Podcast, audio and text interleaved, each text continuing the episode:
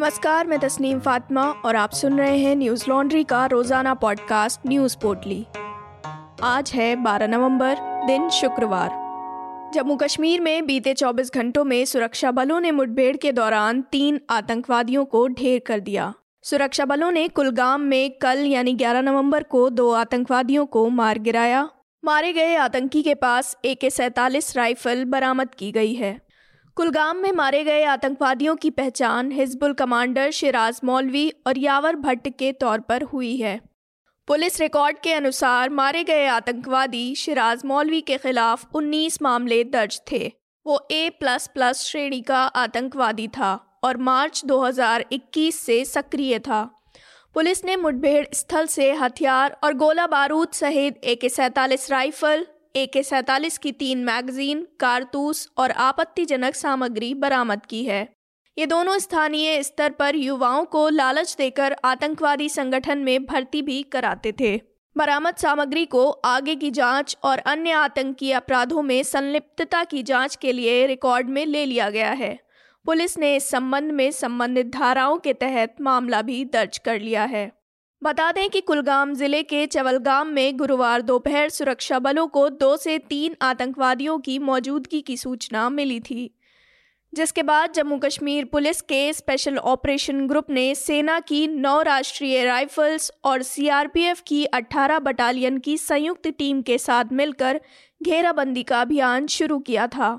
तलाशी के दौरान आतंकवादियों ने सुरक्षा बलों पर फायरिंग शुरू कर दी।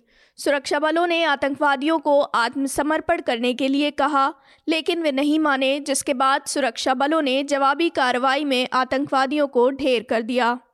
आतंकवादियों के खिलाफ मोर्चा संभालने के साथ ही जवानों ने इलाके के लोगों को सुरक्षित स्थान पर पहुंचाना शुरू किया।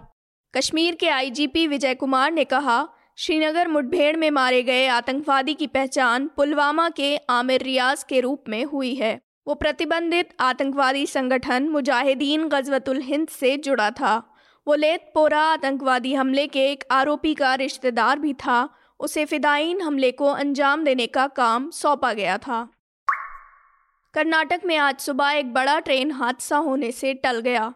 सुबह करीब तीन बजकर पचास मिनट पर कन्नूर बेंगलुरु एक्सप्रेस के पाँच डिब्बे बेंगलुरु मंडल के टोपुरु सिवदी के बीच अचानक पटरी से उतर गए। बेंगलुरु डिवीज़न के तोपुरु सिवडी में पहाड़ से पत्थरों के गिरने के कारण यह हादसा हुआ। दक्षिण पश्चिम रेलवे के मुताबिक हादसे के वक्त ट्रेन में 2,348 यात्री सवार थे। सभी यात्री सुरक्षित हैं किसी को कोई नुकसान नहीं हुआ है। कन्नूर बेंगलुरु एक्सप्रेस के पटरी से उतरने के बाद इस रास्ते से गुजरने वाली कुछ ट्रेनों को डाइवर्ट कर दिया गया है। ये ट्रेन 11 नवंबर को शाम छः बजे कन्नूर से रवाना हुई थी। तो पुरु सिवडी घाट सेक्शन में अचानक कुछ बोल्डर्स आ गिरे, जिसकी वजह से गाड़ी के पाँच डब्बे पटरी से उतर गए, जिसके बाद तुरंत ट्रेन को रोक दिया गया, जिसके कारण कोई बड़ा हादसा नहीं हुआ। हादसे के बाद बेंगलुरु डीआरएम श्याम सिंह, वरिष्ठ अधिकारियों की डिविजनल टीम डॉक्टर और एक्सीडेंट रिलीफ ट्रेन के साथ तुरंत घटनास्थल पर पहुँचे। सेलम के डीआरएम भी मौके पर मौजूद रहे। रेलवे वरिष्ठ अधिकारी स्थिति पर नज़र बनाए हुए हैं। फंसे यात्रियों के लिए पानी और अन्य चीज़ों की व्यवस्था की गई है और रेलवे की ओर से हेल्प डेस्क भी चलाया जा रहा है। देश में पिछले 24 घंटों में कोरोना वायरस के 12,516 नए मामले सामने आए और 501 लोगों की मौत हो गई। इसके साथ ही कोरोना के कुल मामलों की संख्या चौंतीस करोड़ चार लाख चौदह हज़ार एक सौ छियासी हो गई है। पिछले 24 घंटों में कोरोना से 13,155 लोग ठीक हुए। अब तक कुल 33 करोड़ आठ लाख चौदह हज़ार अस्सी मरीज़ ठीक हो चुके हैं। वहीं अब तक कोरोना से लोगों की मौत की संख्या चार लाख बासठ हज़ार छः सौ नब्बे है जबकि कोरोना के सक्रिय मामले एक लाख सैंतीस हज़ार चार सौ सोलह हैं। वहीं डेली पॉजिटिविटी रेट एक दशमलव शून्य सात प्रतिशत है और वीकली पॉजिटिविटी रेट एक दशमलव एक शून्य प्रतिशत है। वहीं देश भर में अब तक कुल वैक्सीनेशन का आंकड़ा एक अरब दस करोड़ उन्यासी लाख इक्यावन हज़ार दो सौ पच्चीस हो चुका है। स्वास्थ्य विभाग द्वारा साझा किए गए आंकड़ों के अनुसार दिल्ली में गुरुवार को कोविड 19 के कारण शून्य मृत्यु और शून्य दशमलव शून्य आठ प्रतिशत के पॉजिटिविटी रेट के साथ 40 नए मामले दर्ज किए गए। इसी के साथ कोरोना मामलों की संख्या बढ़कर चौदह लाख चालीस हज़ार दो सौ सत्तर हो गई है। चौदह दशमलव एक चार लाख से अधिक मरीज़ कोरोना से ठीक हो चुके हैं। दिल्ली में कोरोना संक्रमण से मरने वालों की संख्या पच्चीस हज़ार इक्यानबे थी। राष्ट्रीय राजधानी में इस महीने अब तक कोरोना वायरस के कारण किसी की मौत की सूचना नहीं मिली है। बता दें कि कोरोना वायरस को हराने के लिए देशव्यापी टीकाकरण अभियान चलाया जा रहा है। इस बीच मेडिकल जर्नल द लैंसेट ने भारत बायोटेक की कोवैक्सीन के तीसरे चरण के क्लिनिकल ट्रायल का डाटा जारी किया है। द लैंसेट के मुताबिक कोवैक्सीन कोरोना के खिलाफ असरदार और सुरक्षित है। साथ ही डेल्टा वेरिएंट के खिलाफ भी पैंसठ दशमलव दो फ़ीसदी असरदार है।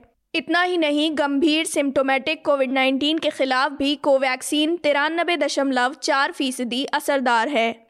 लक्षण वाले कोरोना से बचाने में सतहत्तर दशमलव आठ फ़ीसदी और बिना लक्षण वाले कोविड से बचाने में तिरसठ दशमलव छः प्रतिशत प्रभावी पाई गई है। बता दें कि हाल ही में कोवैक्सीन विश्व स्वास्थ्य संगठन की इमरजेंसी अप्रूवल लिस्ट में शामिल हुआ है और इसके इस्तेमाल को अब तक 17 देशों ने मंजूरी दे दी है। इस तरह कोवैक्सीन विश्व स्वास्थ्य संगठन द्वारा अनुमोदित सूची में Pfizer BioNTech Moderna AstraZeneca Johnson and Johnson Sinopharm और सिनोवैक द्वारा निर्मित एंटी कोविड टीकों की लिस्ट में शामिल हो गया है। चेन्नई में 15 घंटे से अधिक समय तक बारिश से सड़कों और आस पड़ोस में पानी भर गया है, जबकि पैंसठ हज़ार से अधिक घरों में बिजली की आपूर्ति बाधित हो गई है।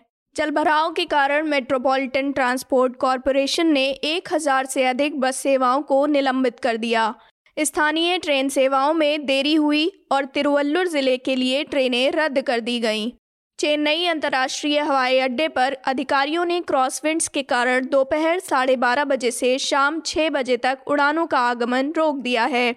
अधिकारियों ने कहा कि पिछले 11 दिनों में भारी बारिश के कारण हुए नुकसान से तमिलनाडु में 14 मौतें दर्ज की गई हैं।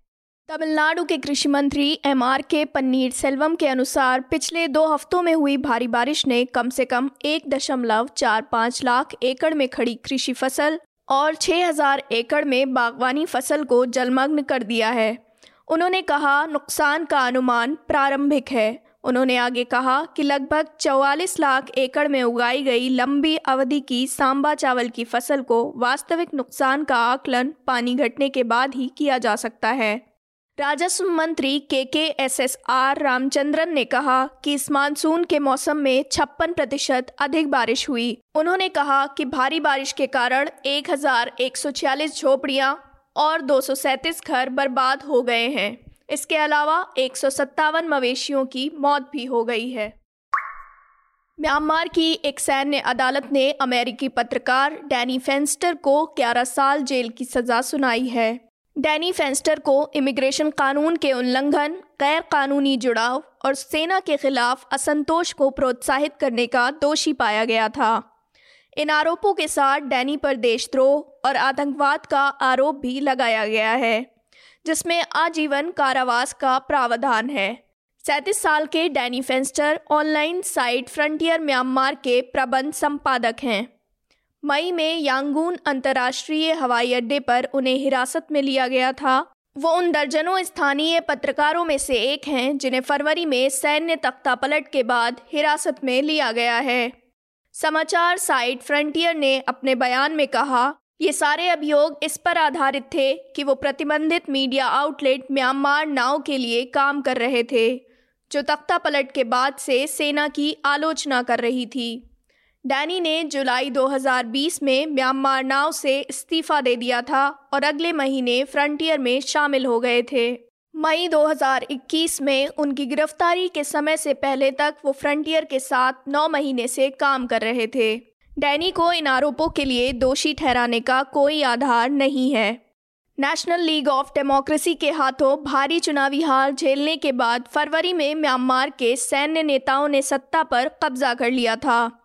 तख्ता पलट के बाद म्यांमार में बड़े पैमाने पर नागरिकों द्वारा प्रदर्शन किया गया था, लेकिन सेना ने उसे तितर बितर कर दिया।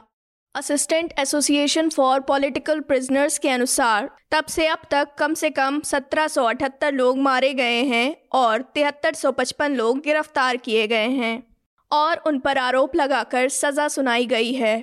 अब तक लगभग 80 स्थानीय पत्रकारों को उनकी रिपोर्टिंग की वजह से हिरासत में लिया गया है assistant association for political prisoners के अनुसार, उनमें से 50 अभी भी हिरासत में हैं और आधे पत्रकारों पर मुकदमा चलाया गया है।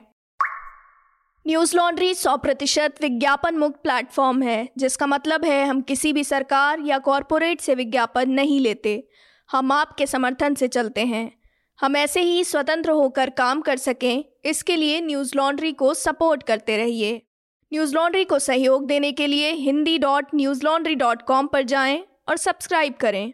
और गर्व से कहें, मेरे खर्च पर आज़ाद हैं खबरें। इसी के साथ आज की न्यूज़ पोर्टली में बस इतना ही। नमस्कार। न्यूज़ लॉन्ड्री के सभी पॉडकास्ट ट्विटर आई और दूसरे पॉडकास्ट प्लेटफॉर्म पे उपलब्ध हैं। खबरों को विज्ञापन के दबाव से आज़ाद रखें। न्यूज़ लॉन्ड्री को सब्सक्राइब करें।